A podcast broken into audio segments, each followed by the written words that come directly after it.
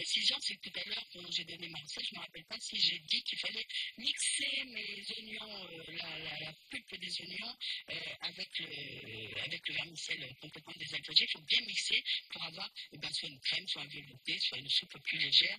C'est à nous de, voir après euh, la densité d'eau qu'on veut intégrer. Alors, nos petits légumes. Justement, quand je vous parle des fois qu'on a des restes, c'est une recette qu'on peut faire aussi avec des, petits restes de légumes. Nos petits légumes,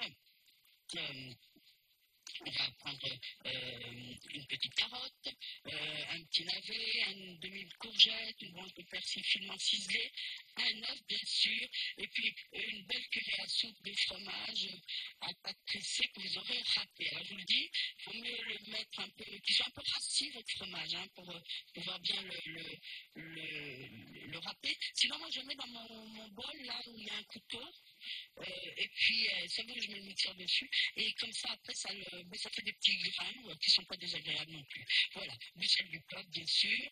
Euh, et puis, pour graisser le moule, bien sûr, du beurre, de la margarine ou du papier sulfurisé. Dans ce cas-là, le papier sulfurisé va garder l'humidité. Il faut absolument tout de suite les démouler. Alors, je vous ai préparé à côté une petite sauce tomate. Donc, il faut un oignon, un petit oignon, un demi-oignon non épluché, une tomate coupe essuyée que vous allez détailler en, morceaux, du sel du poivre, et puis euh, vous pourrez mettre dans vos sauces tomates un petit peu de carotte râpée parce que euh, ça va dégager un petit peu de, sucre, et ce sucre, ben, ça va éviter, vous savez que la, tomate soit cuite soit acide. Voilà, ça c'est une petite astuce.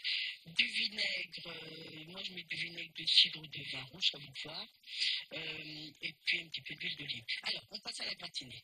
On va laver, éplucher, détailler les légumes en tout petits morceaux. On les met dans une casserole avec de l'eau à hauteur, pas plus sale et poivrée. On va cuire ça 15 à 20 minutes, ça dépend des légumes que vous avez mis.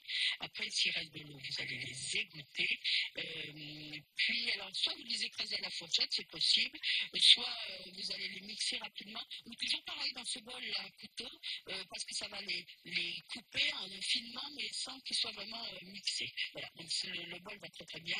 Là, vous allez pouvoir ajouter persil, mélanger et vous laisser refroidir. Alors, mettez le persil lorsque vos légumes sont encore chauds, parce que comme ça, le persil va, grâce à la chaleur, va donner du goût, plus de goût que si vous le mettez quand c'est froid. Voilà, donc vous laissez refroidir, vous allez ajouter votre œuf, votre fromage, bien mélanger tout ça, graisser votre moule, et puis vous allez remplir votre moule. Voilà. Vous allez cuire ça 20 euh, minutes, thermostat 6 quand c'est dans des petits moules, un peu plus.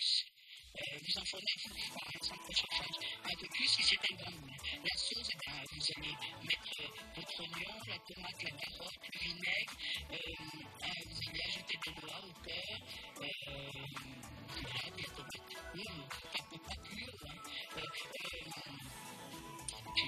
vous allez saler, poivrer, une petite sauce tomate, vous allez mixer jusqu'à elle sera cuite. Voilà, c'est tout simple. Vous voyez, c'est une recette toute simple, mais franchement, alors ça peut être là de commander des restes, je vous invite à tout à l'heure à consulter, goûter, si c'est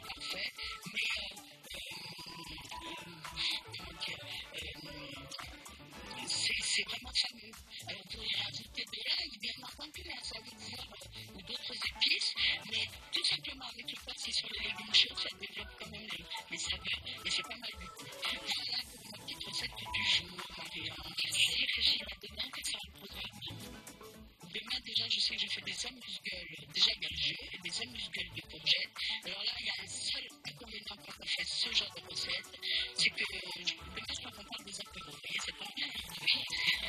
Il n'y a pas ça l'inconvénient, c'est qu'il faut faire beaucoup parce que ça parce que, ça parle. Alors demain, nous allons parler apéritif, euh, mais attention, hein, toujours avec modération.